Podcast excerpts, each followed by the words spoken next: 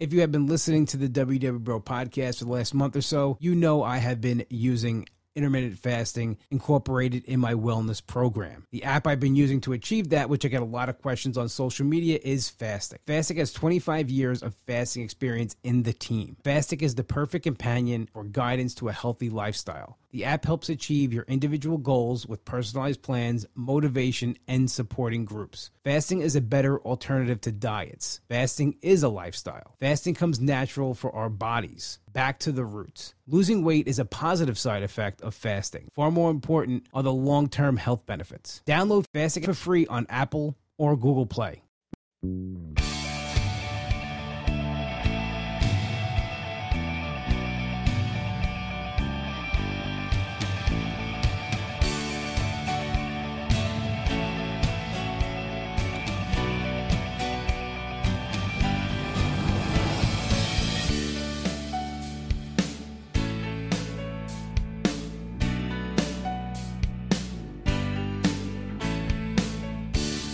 Hello, everybody, and welcome to episode 136 of the WW Bro podcast with me, your host, comedian Anthony DiDomenico, coming to you live every Monday night, live on Facebook.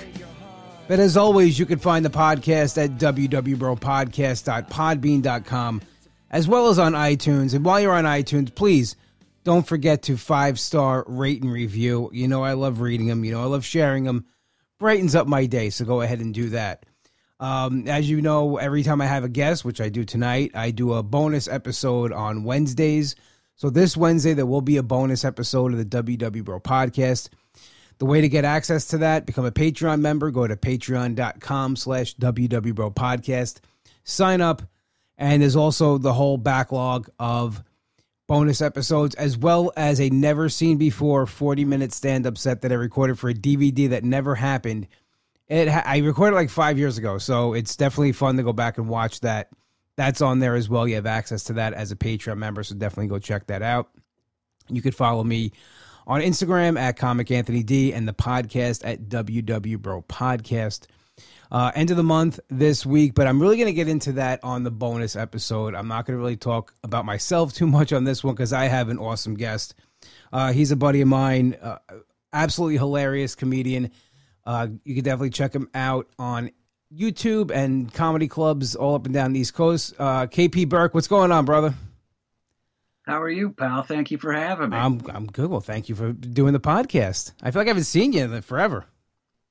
It's true, man. You said uh, uh, comedy clubs up and down the East Coast. It uh, it made me wonder. I, I think there's maybe like what nine or ten left in There's, total. there's nine, so you better get a move on before that somebody else gets there. Yeah, it's crazy. I mean, who would have thought like this would would have been our lives? No clue, man. But you roll. You were prepared for it. That's one thing. I was. Uh, your name came up the other day. I was talking to Joe Fernandez, and you were prepared for this because you got the full studio set up and everything, and doing everything as professional as possible. Yeah, I well, I've done this for like you know forever as far as doing podcasts. Uh, so I, I've built the studio over the years. I, I, now it was my choice that we wouldn't be in the middle of a pandemic where comedy be shut down and everything, but it was good though. No, it was absolutely something that I could you know go to. You know, I started the Patreon page. I started doing bonus episodes. It was definitely like an escape to go to. But you have your podcast too. Uh, why don't you tell everybody the name of the podcast and where they can find it? You uh, actually were set up to be. Uh, you are to this day the first guest we ever had uh, call in via Skype. I think. Dude. Wow. That was uh, for the show's called American Loser. It's weird stories from uh, American history. It was me and my dad, and you were our uh, Lizzie Borden subject matter expert to come on and.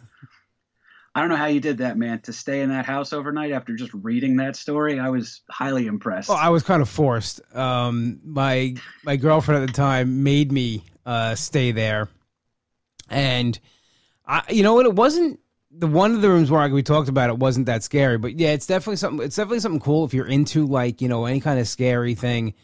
Definitely go check that out. It's, it's a fun. They make you breakfast the next day too. So what's better than that? It's you're scared all night, and then there's breakfast in the morning. It's it's a good deal. I just like that you can hang out where uh, murders went down and it just Yeah. doesn't bug you. It's You know what's gonna be crazy? Like here on Long Island, we have the Amityville Horror House, and I guarantee, like 50, 60 years from now, like when everybody who's like was related to these people have like passed on and you know, it's not like disrespectful to have it. I guarantee they that's a bed and breakfast, something like that. I mean, they should do more of these. You know, wherever you sit where the murders happen, right here, and you sit where the murders happen. You, you sleep where the murders happened. It's it's great. It's it's, it's an awesome experience, and you can be You're scared. a, you're a Nine Inch Nails fan, right? no, Not at all. You weren't into Nine Inch Nails. no. No, for some reason I had that stuck in my head. But the house where um, the uh, Sharon Tate murders happened with Charles Manson. Yes, he recorded Um, there.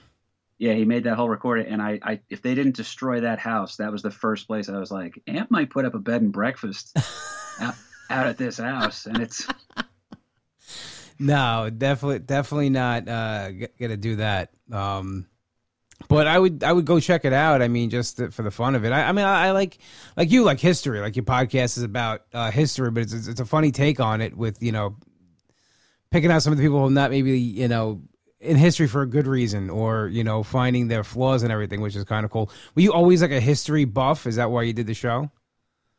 yeah, it was uh, it was me and my dad's uh, whole kind of relationship was based off of that stuff, and then um, if you read about history, it's like it, it a lot of them could be comics, man. These are like these are real people. We're not. I don't know. I think we think that they're much more um, uh, chivalrous and uh, simplistic and boring than we were, but they, they had all the same human instincts, man. And you know, sometimes uh, there were some big characters out there. Yeah, I mean, as you know, it is time has a way of making people kind of like immortal and you know different than what they are. Like, I'm a big Yankee fan, as you are as well. Um, and Babe Ruth always said, even himself back in the day said, when they write a book about me, they got to write two. They got to write the real one and then one for the kids because he led a, a very different life than what like you know we saw. I mean the led the stories about Babe Ruth are legendary. Now I'm t- not talking about the baseball stuff. I'm talking about his drinking, his hanging out afterwards, his partying. He was a bigger than life character, and I think you know. And I wish like if I ever had you know the, the means or whatever to be some kind of a hotshot producer in Hollywood and the people I was making movies, I would greenlight a movie that would be the real story of Babe Ruth, and I'd have like the real stuff like in there because I think that's more fascinating than the you know than the the stuff we hear about point like calling the shot and and all that other stuff. I think that, that the real person to me is is more interesting. You know, Oh yeah, like I, the one thing that got me obsessed with it too was uh, that people always point to the modern politics of like, oh, I can't just, I just can't believe how bad it's gotten, and it's like it's actually gotten pretty calm compared to what it used to be. It's like gunfights, right, in Congress or something. That was like, yeah, uh, this dude Dan Sickles, he shot um, and killed the guy that uh, he caught sleeping with his wife, pretty much within sight of the White House or Okay. Capitol Hill, rather. I apologize. There you go. Yeah. That's so. It is kind of calm now. Is this like it's Twitter wars? Is basically what we're we're we're dealing with Yeah, now. it's the most civilist version of uh, barbarism possible. No, that's definitely a great a great concept you guys have, and the podcast is awesome. And you record it actually at um, a pretty famous recording studio. Yeah, you're uh, overdue to come in for that. We just got to figure out when they're going to allow us to start uh, importing people from New York. You know, slowly but surely. It's the same thing, New York or New Jersey. I mean, Yes. isn't it like? I mean, come on, we uh, Connecticut, Jersey, and New York get lumped in all together all the time. But absolutely, I would love to come into the studio because, as you know, I'm a, I'm a big Kevin Smith fan, and um, you know that's where he records his podcast, right? Well, he got uh, their story's interesting. So it's the Comic Book Men Studio. Okay. Used to be at uh, the Secret Stash, and then uh, Mike and Ming, who have become like good friends of mine, Mike Zapcic and Ming Chen, um, they started their own thing like maybe eight minutes away, but they had to start their own thing because they have too many like toys like GI Joe battleships and uh, signed comic book stuff. So they pretty much have like a man cave that you know, is in an office building in Eatontown, and they're like, "Oh, well, you guys, we'll get some form of revenue here. We'll get a desperate kid and his dad to do a podcast or something." That's a great idea, though, to open up, especially now with podcasting, to have a podcast studio where people can come in and, and rent the time. I mean, I that's what I had to do when I first started doing radio. Like when I graduated from Connecticut School of Broadcasting, our first radio show, we had to pay for the airtime. That's kind of like a bringer show as far as the Whoa. comics. Yeah, we paid for the airtime each week. It was two hundred bucks an hour. That's. I, I know you said uh, we're not. I won't curse on it at all, but I did do um, a podcast recently with uh, uh, Chrissy Mayer, and she had some uh, people from the adult industry playing drinking games with us. Yeah. And it was all fine. Nobody was really doing anything gross, but um, I made a joke about feature pay, and I realized that like those girls don't know about feature pay. They think that's a good thing. yeah. As a- yeah, feature pay sometimes not is not like- very good. Yeah, I want to break even for my tolls. You know what I mean? That's fe- feature pay is like, oh, there might be money left over for food after the show. I, I had a, I had a comedy club owner tell me once um, that I would amount in this business nothing more than a two hundred dollar a week middle, and I said to him, I was like, "What are you giving raises around here?" Like, That's I'm like, "You're paying what? How Yeah. much you paying now?" But no, it is it is true. Without food, Yeah, I mean that's I had to pay for chicken sometimes. Like I one time I was at a comedy club and they they gave us menus, and I was like, "Can I get a grilled chicken Caesar salad?" They're like, "Um, you can get a Caesar salad, but only the headliner can get a a chicken or a meat on it." I said, "Well, can I can I pay for the chicken to be on it? I just want I want to I don't I want I want to eat something. I don't want guys have chicken." And I had to. They made me pay for my chicken on the salad. I had the free salad, and then but that whatever like four bucks the chicken was, I had to pay for. God, Yeah, are they still in business? Yes, they are. I'm not going to say who it is, but they're still in business. No, don't. Yeah, definitely not the right. Watch them be the only club still in business, and then we're all sitting there, Yeah, you know, trying and, to. and this is all over. They're the only ones standing. Like, oh, you don't want to pay for chicken now? All right, we we got it. So- Dude, there was a, a friend of mine in Jersey that started a room, and um, at first they were like so good to the comics, and they're like, "Oh yeah, you guys can get whatever you." want. And some guy came in and ordered. Uh, I think he got a steak while he was there, and then he got a to-go meal on top of that. And then the next time we all came in, they're like, "No, there's a comics prefix menu now." Yeah, Yeah. it's like the kitty menu at, at, at Friendly's. It's like chicken nuggets and fries, which you know, eating a healthy like.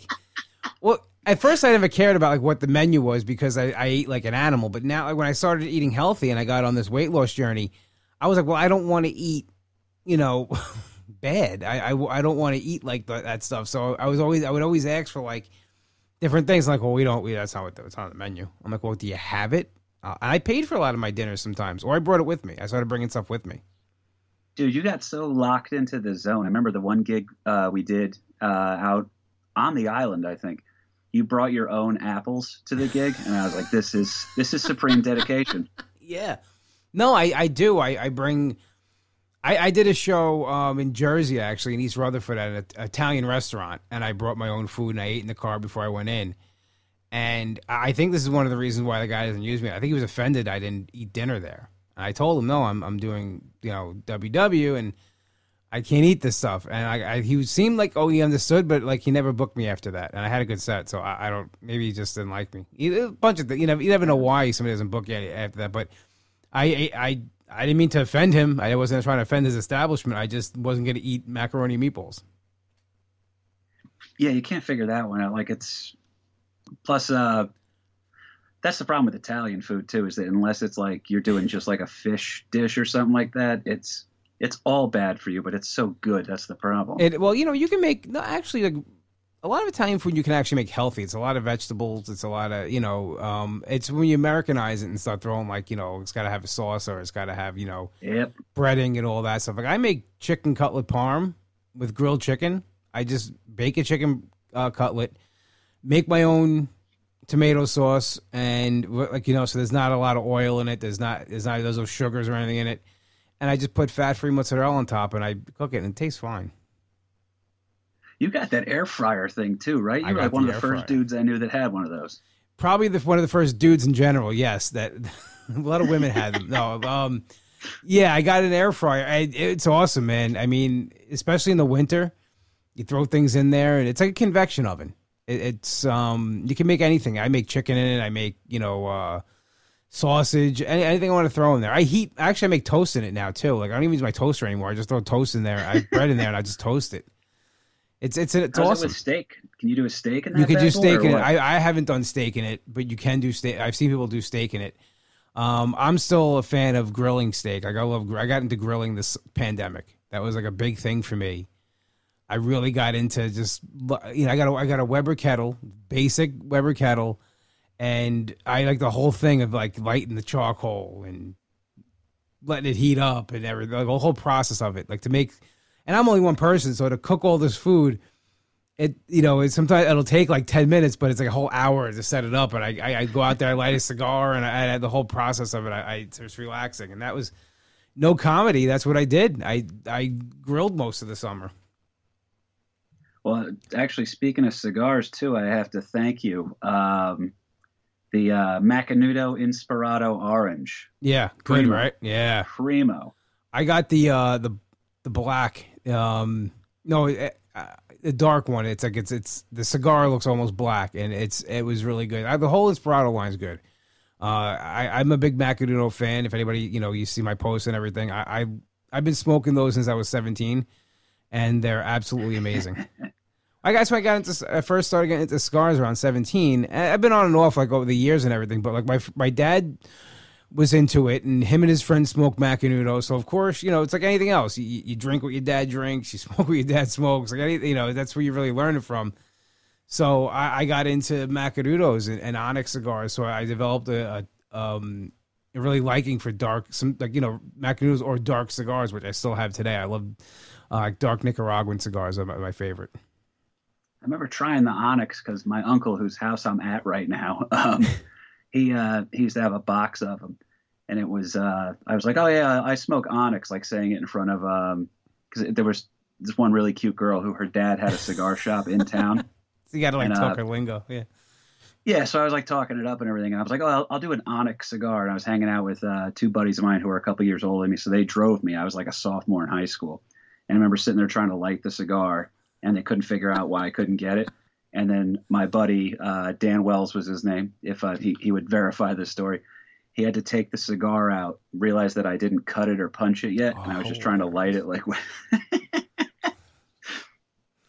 So Found he was a good friend though. He, yeah, he hit it from the uh, he hit it from the cute girls who were working as the servers there. So okay, that's that. that's a that's a bro. That's a bro right there. That's definitely something that you, you got to do. But now, um, you grew up in Jersey. Yeah, yeah, uh, nothing but. And then I did. Um, I lived in Jacksonville for a while. Like I, Doc, can I? I actually want to ask you because uh, yeah. I don't know if I have an accent anymore. No, you don't. That's the thing. Like you have, like you sound. I thought you were from the South originally when I met you. Like I, get not that you have, have, a twang. Southern, I heard it's. It's a little bit, yeah, but it's not like it's bad. But like you kind of you just talk like a you know like a person. Like you don't have an accent from anywhere. It's like you know you you wouldn't know where you're from. But I just thought you were from this because you you know. And here's another. This is I guess I'm. This is gonna sound bad from New York and, and Jersey people. You had manners. Like you're so respectful. like. like you was just like like, and I, I got that because you were like you're when you're in the military for, for, how many years were you in the military for? Uh, six years total. Six years. At, uh, a six. Yeah, that's where it comes from. Service. Yeah, that's where totally. it comes from. It's like you you were actually very respectful. You were like, yes, yes, thank you, please. Like it was just like weird. Like most comics don't hand like you know. You just seemed like you were um, not from New York or Long Island or Jersey or, or any of the Northeast area uh, he seemed very polite, and I was like, oh, okay, this guy. I guess maybe he's from. I, that's why I thought you were from down south because of uh, you, were, you had a lot of manners. If that, I guess that makes us up north uh, look bad, but that's what I originally thought. Because then I heard you say Jacksonville too. You started in Jackson. When we talk about comedy, you said you started in Jacksonville. I didn't realize that you were uh, you were in the service then, and that's why you you started down there. Yeah, that was. Uh, I I literally got. Uh, I got stationed down there at first. If it wasn't for my second, um, I got picked back up by my reserve unit. Otherwise, I would have only if in Jacksonville, Florida. So, yeah, my entire Navy career would be Jacksonville, Florida. But that, it would have been a bummer. But luckily, I got picked back up, uh, and I went into. Uh, I was in Dubai for a little while, which was cool. But otherwise, it was all down south. And the military. I think a lot of people know this. It's probably I don't know, maybe it's like a conservative estimate, but it's like at least 60% dudes from the South. Yeah. That are in the military. So it's like that is the military accent almost. So I guess everybody talks the same. It's like the, the same accent. I get it. You pick it up and. Uh, so you like how old are you when you went into to the service? Like like a, a range here. Um, I think I joined right because I I left. We were thinking about this the other day. Um, because it was I was 20 when I went in, and it was the start of uh, like um, I think Obama had just been elected to his first term in November, so technically I joined under George W. Bush's last couple of years, and then I got out. Um, I guess two years into Obama's second term. Okay. So that was, yeah, in there. Weird time frame. Yeah, yeah weird. so, um, how did you start doing comedy like in, in the military? It seems like kind of a weird transition that you know um, you're you're you're a soldier and then we are like writing jokes and like getting ready for it. Sorry about it. Of course, my aunt's phone's ringing right now. it sounded like like, an, like a little animal dying. Uh, so we, we like that something you always wanted to do, or was it like a dare, or something like that, or how'd you get into doing stand up for the first time? Um, I actually just I turned the phone off just so I could deal with it. Okay. But uh, yeah, no, it was um, it was cool. It was I, I literally was getting in. Uh, people would always tell me, "Burke, it's not a comedy club," and then uh, I think the the girl I was with at the time. What's going on here? I'm the epitome of professional. So, but uh, yeah, it was uh, the girl I was dating at the time knew that I wanted to do uh, stand up, so she got me the only club in town at the time had a uh, uh, a workshop you could do, and you were saying you had to buy your own airtime for yeah. Connecticut School of Broadcasting, yeah. Um, I had to pay two hundred dollars for the comedy club owner to teach me how to do comedy. That's always and, and owners always know how to do Dude, comedy. Yeah, he, and this guy, he admitted when he walks in, he goes, "By the way, I'm not a comic, guys." And he would like occasionally have something like good for you. You know what I mean? Like he, he could point out something that he noticed or whatever. Yeah. But it was like, it was the weirdest thing, where uh, he once casually gave me a hard time because I wore flip flops on stage. I would have given you a hard time too. Oh yeah, I mean, I was also brand new, and he's like, yeah. "Oh, Mr. Burke, I can't have you on stage in flip flops here." And I was like, "That that guy over there is doing other people's material. like I'm not even. The guy was doing Jeff Foxworthy, but it's you might be from Jacksonville if." Oh, that's what the God. that's literally what the guy was doing, and I was like, yeah, but my flip flops. That's the that's the problem with the integrity of this here club. It's yeah, it's it's a flip flop. But you know, it's funny now. I, am watching a lot of this outdoor comedy, and everybody's in shorts and flip flops. They're just it's you know because it's yes. 90 degrees out, it's 100 degrees out. You got to be comfortable. Uh, finally, I get vindicated. This many, I just took the industry collapsing for it to finally happen. That yeah, you finally got your revenge. Like uh, flip flops for everybody. That's so. They, you, uh, it was weird though, yeah, to to be down there because then it was it was mostly uh, like a if you wanted to get more stage time, you had to do spoken word nights down there. So it was like you could get a, a whole different vibe for like the southern style of comedy verse than coming up here. Because then I, I when I moved back home, it was you know I'm more at home doing like a uh, uh, I, I, hate that people shit on all the time, but I like a good VFW gig, and they're still I fun for me. I, I, I do I do too. I had some of my best shows, my best times uh, doing like VFW halls or American Legion halls. They're they're so much fun because you know what I like. I like a crowd that just wants to laugh and that is into laughing and not hung up on being offended and everything else. And I find those crowds they're they're more you know keen to that. They're not they're not looking to they're not they're just looking to have a night out away from the kids, away from everything, and have a good time. So I, I do like the VFW hall shows too, and and plus you know you have the thing you're, you're a veteran, so you you know you, they're your people, and um, that's you have one up on everybody else. You, you're one of them. It uh it is. Don't get me wrong. I'll play a home field advantage. Absolutely, absolutely. But, uh, one cool thing though too that I always said was you'd think like some people don't think they would have it in common necessarily, but uh, the spoken word rooms and uh, and just like just any, any like you know the the urban shows stuff like that them and VFW halls you never have to worry about a blogger in the audience. No, no one's there to complain about material. No, and I, I used to do music mics like you know uh, you know just do comedy in between. They liked the break too. They used to like and they used to enjoy it like you know because they were getting to see comedy. They didn't expect it, and they enjoy, you know, so they were they didn't complain about it and everything. It was a good time. So I, and I think that's like if you're used to doing those things, I think now is a good time for you because uh, you know you'll survive. You know, doing the outdoor shows and things, you know, things that aren't the norm. Um, I don't because I, I haven't done an outdoor show yet. I, I um I did the only show I did was still indoors before they banned everything. but I haven't performed the outside yet. It was no, it was legal still. It was before uh, they they took it away, but I haven't done an outdoor show outdoor show yet, which um, it, it ha- that's got to be weird, right?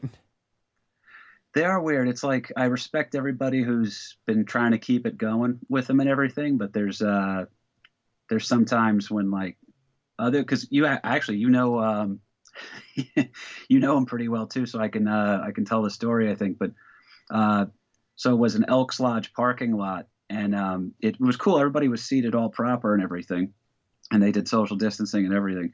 But then uh, Jim Florentine was the headliner, Mhm. and behind the Elks Lodge was like just people's houses. It was a neighborhood.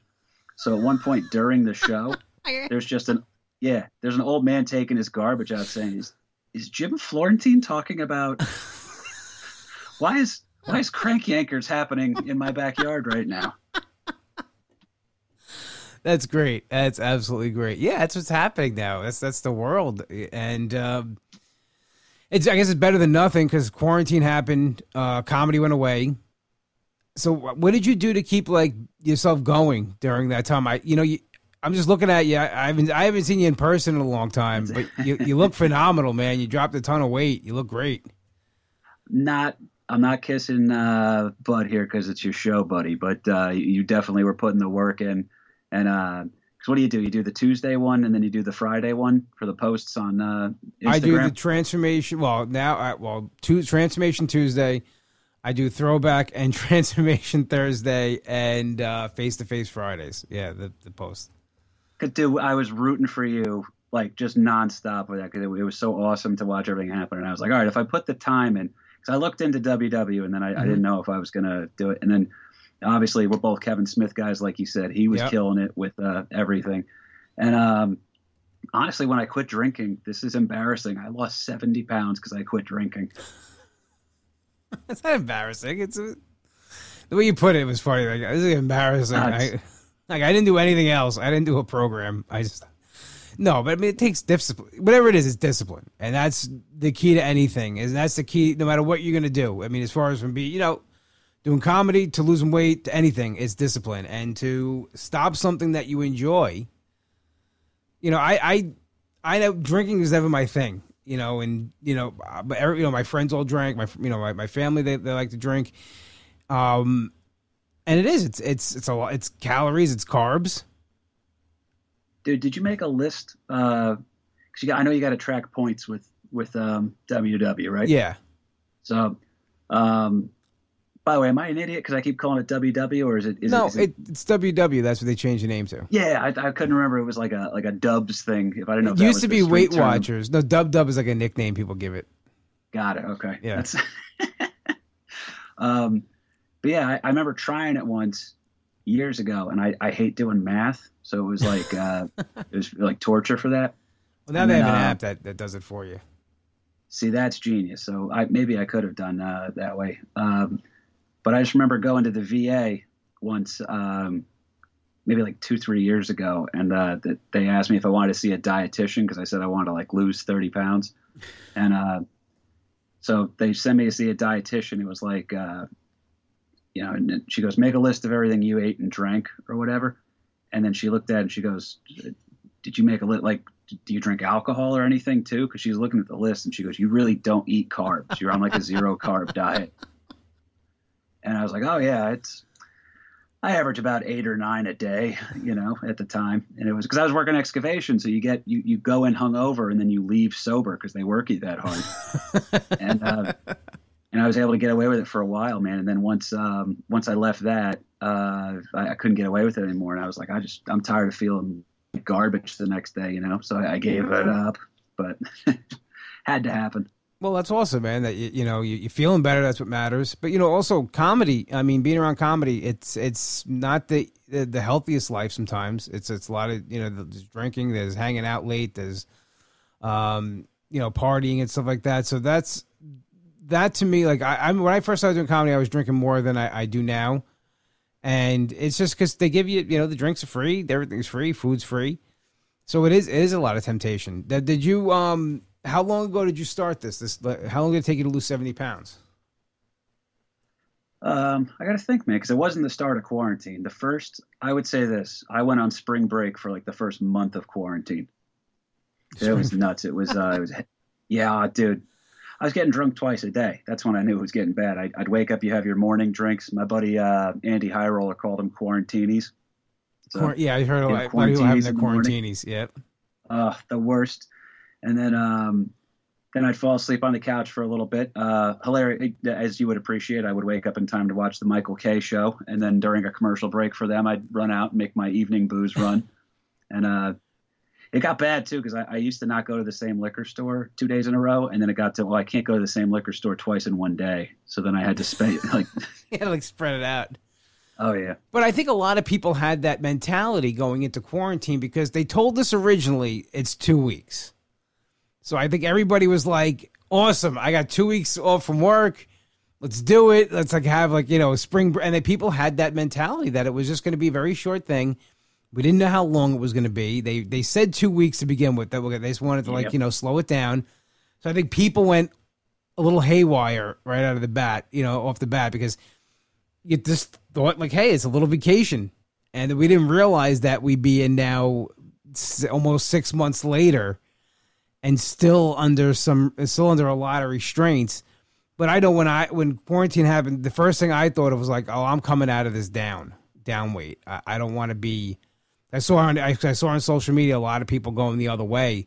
And I'm like, no, no, no, I'm coming out of this healthier and, and, and better than, than when I went into it. That was my thing and that's what I really stuck to. But you know, I mean, look at you. You did the same thing. You started you might have started off uh, rough, but you, you came out of it. You know, I saw two. I saw a picture of you just recently, and I was like, "Oh my god! Like, what, what did he do?"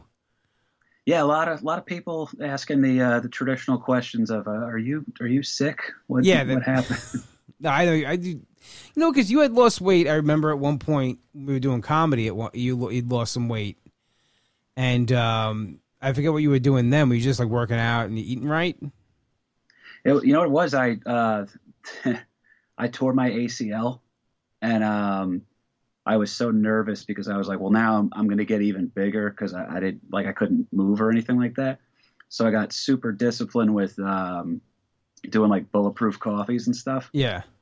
And I would just do that, and then I'd have like one meal at night, kind of a thing. Okay. And then that was working. And then I was like, hey, I can have a couple of drinks again. And I think I was, I think I was like probably 40 pounds heavier within two, you know, two months, I would say after that. Yeah. I, I like how all your weight loss regimen comes from like fear of something. It's, it's, it's oh yeah. It's, it's, it's my Amityville horror, but that's for well, real. It, that's what started for me. I mean, it was fear. It was a, a lot of fears. It was, you know, fear of dying, fear of um, not being able to move, walk, get on stage um, not being able to, you know, just do anything. That, it, fear that I fear that the only way out was weight loss surgery, which I didn't want. So yeah, I mean, fear plays a, a big factor in it.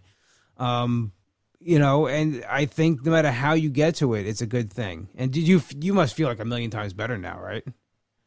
I do. It was, uh, you know, we had uh, we had a couple of drinks uh, over the weekend because it was uh, not to bum anybody out, but my dog died. So, um, oh, I'm um, sorry about that, man. Yeah, no, it was all good. It's uh, he, a good long life on him and everything. But he was like, uh, yeah, that was my buddy. So that that was my little break. I'm, I'm I've set the clock back again now because uh, I don't want to I don't want to have to have this conversation again when uh, you invite me on the show in like another year and it's like, all right, so you lost half of what you gained back, KP. You're doing okay. So. yeah, I'll have you on when you gain it back. Discipline, man. And you think I'm kidding? What? Yeah but uh, you think I'm kidding with you, man? But it, it's you, and there's a couple other people's accounts I follow on uh, uh, Instagram that are like pretty, where it's like, all right, this, this guy ain't quitting, you can't quit either, you know? I appreciate that because I, you know, really, the, I was one of the most undisciplined uh, people with with everything, and we actually were talking the other. I was talking to to uh, John Ziegler uh, the other other day, and we were actually talking one of the last shows I did. Good guy. Yeah, absolutely great guy, and I we were talking about a show I did for him. It was right before I joined WW this time, where they literally thought the stage was going to collapse. It was at a firehouse. And like usually we'll go in and watch each other's sets because we want to see like what we're working on and stuff like that. They all came in to see if I was going to fall through the, the stage because literally it's dark, dude. because like I got there and like the stage was higher and there were like there was no steps and I'm like, well, I can't get on that. How am I going to get on that? And I think I'm 208 pounds heavier at that point. I'm like, how, how am I gonna get on that? And you know, like, like you gotta get stairs or something. So they found they found the stairs that went with it. They put it up there, and then Ziegler was like, listen, when you get up there, don't move around a lot. Just you, know, you can't move because when I would step on it, it went down, and I saw everybody's face like this. They like, kind of like looked down, like as I was standing on it, like they was looking, they were watching the stage go like this. And I was telling him actually, what was hard about it was if I when I was that heavy, um, at the, my, my heaviest I was at that point I was 583 pounds. When I would stand in one spot and didn't move, my legs would like start to shake, and my knees would burn, my back would hurt. So I was in so much pain doing that set.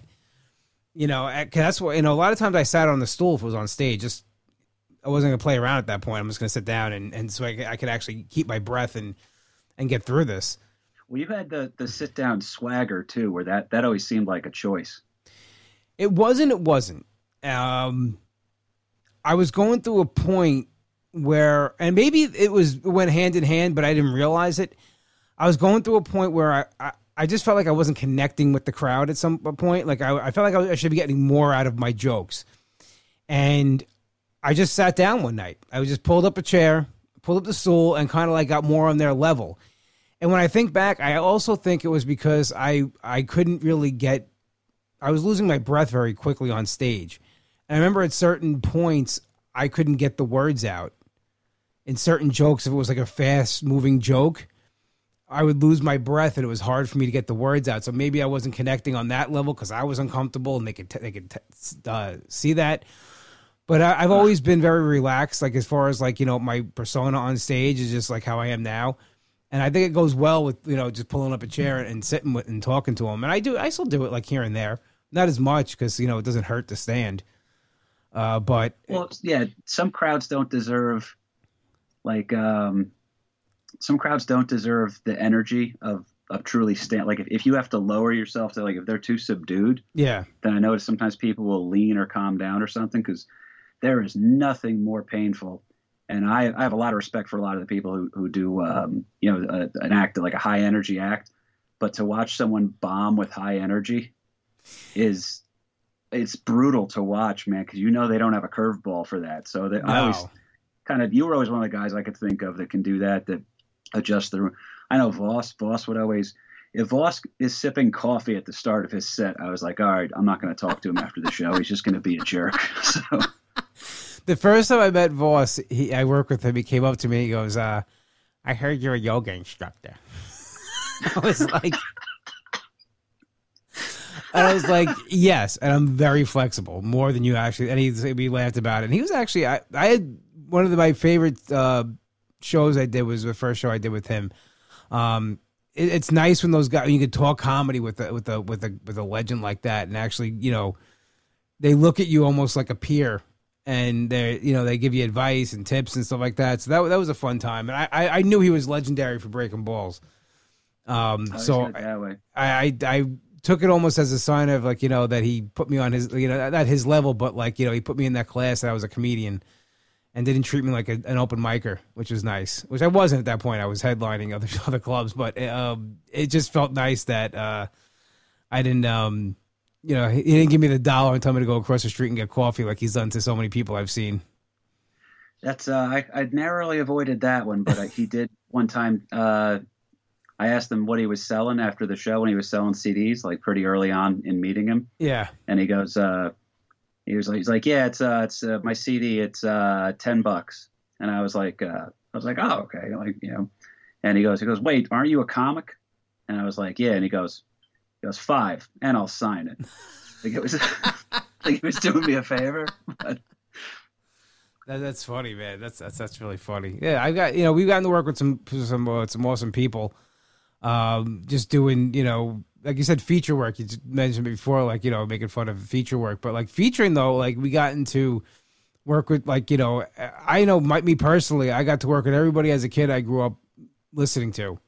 Oh, it's the best part. Which is surreal. Like, you know, you, you mentioned Florentine.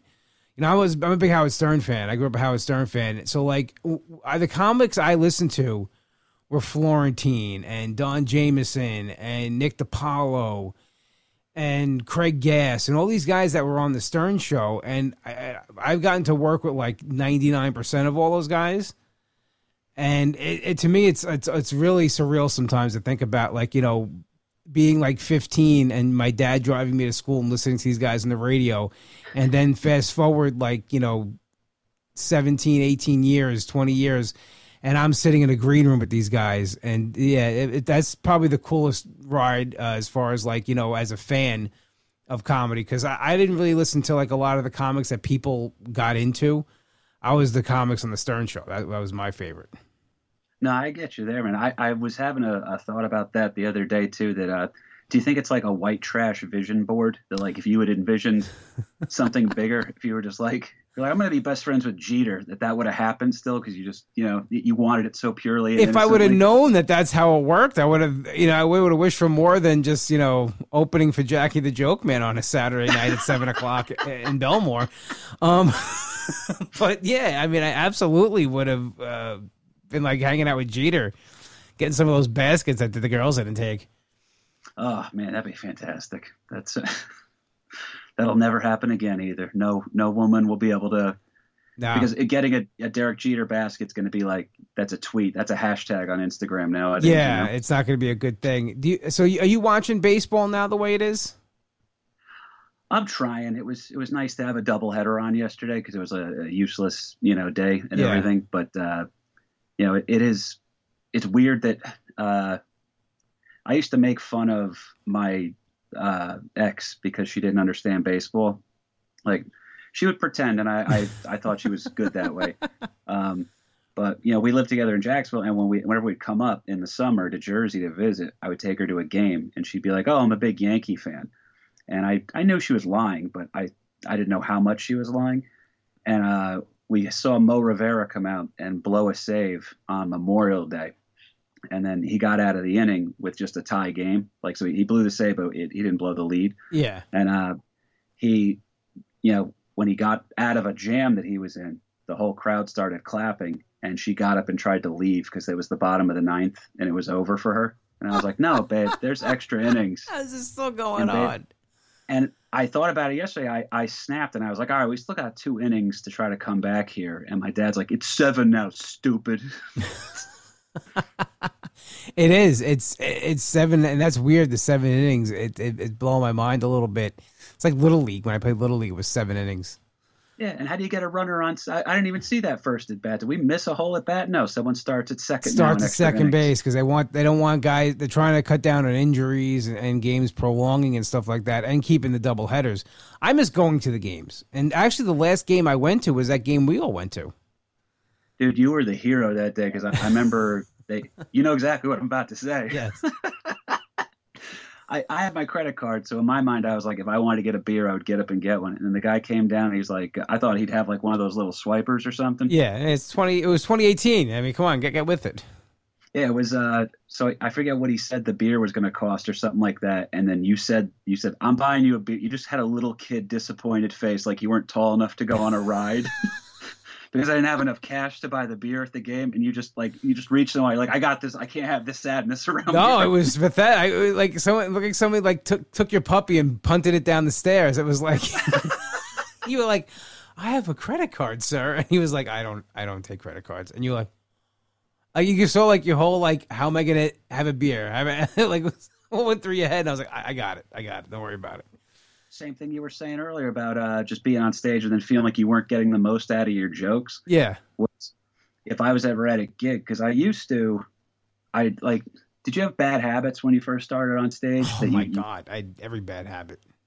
That's mine was. uh They once counted it during my set because the writing part was always that's the most fun for me because I was just doing that. I didn't understand what that was. I yeah. was trying to write something funny to say during class the next day, and um but my hand would go in and out of my pocket like as a nervous tick. Uh, they once counted it. I did it 18 times in uh, in one set. I used to look down after every joke. I would go down and up. Like it was my timing. It was like I was just every joke. I would every laugh. I would just look down and come back up again. And someone was like, "Hey, idiot! You don't want to break eye contact with. You got them. You every time you do that, you're starting over again with like you yeah. know you're reeling them in." I was like, "Oh, I didn't realize," and I didn't realize I was doing it. I just little things I, I didn't realize I was doing on stage, and it, it's it's funny. Like you watch you go watch back, and it's like, oh my god, what was I doing? And it's it's things you have to like break out of. Um, but well, someone tried to fix me. They said put a hold a beer in your hand. There you go. Like go up on stage with a beer, and then that just turned into me being drunk during comedy for the next year and a half. You actually did a set that night. I remember you left the game and went and did a set. You were at the stand that. That night. was uh, I went. It was roast battle. Yeah, I got Yeah. uh, Paul Hooper. Paul Hooper beat me up in the uh, In the the, finals battle? of that tournament. I think. That was a fun Yeah, game. the Yankees, the Yankees and Red Sox. If, if if anybody is doesn't you know you're not in the on the East Coast and you don't understand the especially now with no fans in the stands. But if you don't understand the hatred between Yankees and Red Sox, and then go to a Yankee Red Sox game, it is absolutely vicious. And of course, we had a Red Sox fan that was sitting right in front of us, and uh, I was uh, very I was a little unpleasant to them during during the game. to put it nicely, Yeah, it was a couple of funny voices you were throwing at him too, though, just to let him know. And I, I don't think he ever really turned around, did he? no, he didn't turn around. No, he, he didn't turn around. That wasn't a that wasn't a mess around crew that we had with us that day. That was a good crew. people. Yeah, I mean, I I don't think anybody would have uh, tried to mess. No, we were we were a solid crew, and uh, it was fun though. I mean, listen, you go to. I went to a Yankee Red Sox game. It was actually Game Two of the ALCS in '99, and we were sitting. Me and my dad was sitting the, the last row of Yankee Stadium behind home plate. That's how high up we were. Jeez. Like, yeah, like I could see my house from where we were sitting. it was on Long Island. I saw like you know, and there was a guy sitting a couple of rows down to the right, and he had a Red Sox hat on, and they're just chanting Boston Sox. They're you know that the whole game. It's getting really bad. He goes and gets a cop because he's like, I guess he feels threatened, and the cop comes back, and now it's even louder. And the cop goes, "Let's take your hat off. take your hat off. Do yourself a favor." But That's here's all you gotta do. but here's the game's over. The Yank, the, the fan in front that was like really, you know, giving him a hard time, shook his hand, said, "Good game," and then he left. So it's all part of the, it's all part of the experience. Uh, You know, it's it's you go to a Yankee Red Sox game, and if you're wearing the other team's shirt or hat, you're gonna get you're gonna get it. I'm sure if I went to Fenway with a Yankee shirt or a hat on, I was I'm gonna hear it.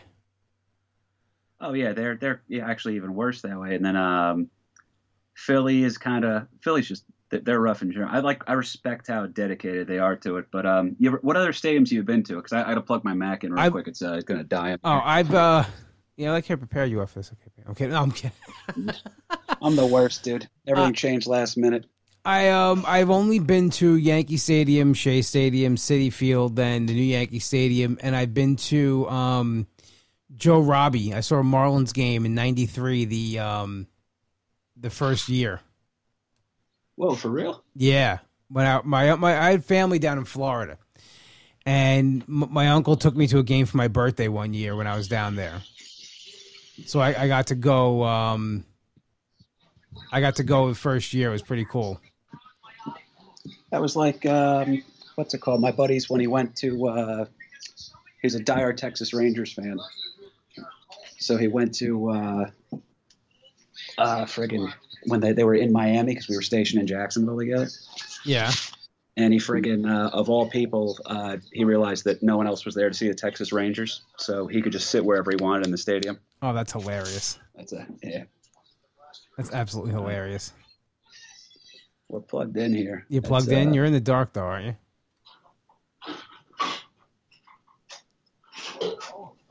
You know the podcast is live, right, KP?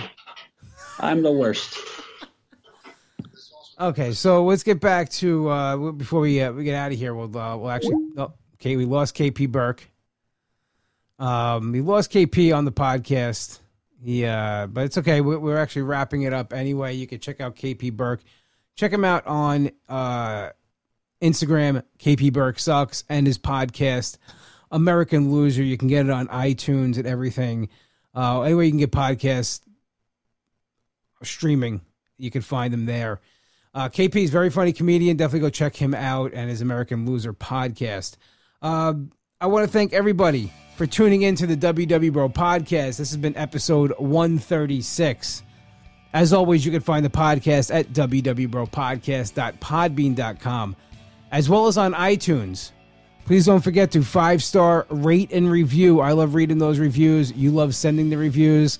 I love posting them. You love seeing when I post them. So definitely go ahead and do that. As always, I had a guest tonight, so there'll be a bonus episode Wednesday. You can become a Patreon member to listen to that podcast at patreon.com slash wwbro podcast. We are played in and out each week by Hollow and their single Something to Believe. You can download this song on iTunes. My best friend Nick wrote it. Check out his band Demon Scar. They're also on iTunes. You can listen to them there. Or check them out at demonscar.bandcamp.com. All right, everybody, for your deli needs, only one place to go. That's Finn's Deli, 4646 Merrick Road in Massapequa. Tell my brother Mike you heard the plug on the show and get yourself an Uncle Cheese sandwich while you're there. Best sandwich ever. Seriously, definitely go get yourself an Uncle Cheese. You can follow me on Instagram at Comic Anthony D and the podcast at WW Bro Podcast. Once again, I want to thank you guys so much for tuning in to episode 136. Thank you to KP Burke for being my guest. Sorry about the technical difficulties at the end. Uh, his Skype cut out. I will see you guys next week. Have a good one.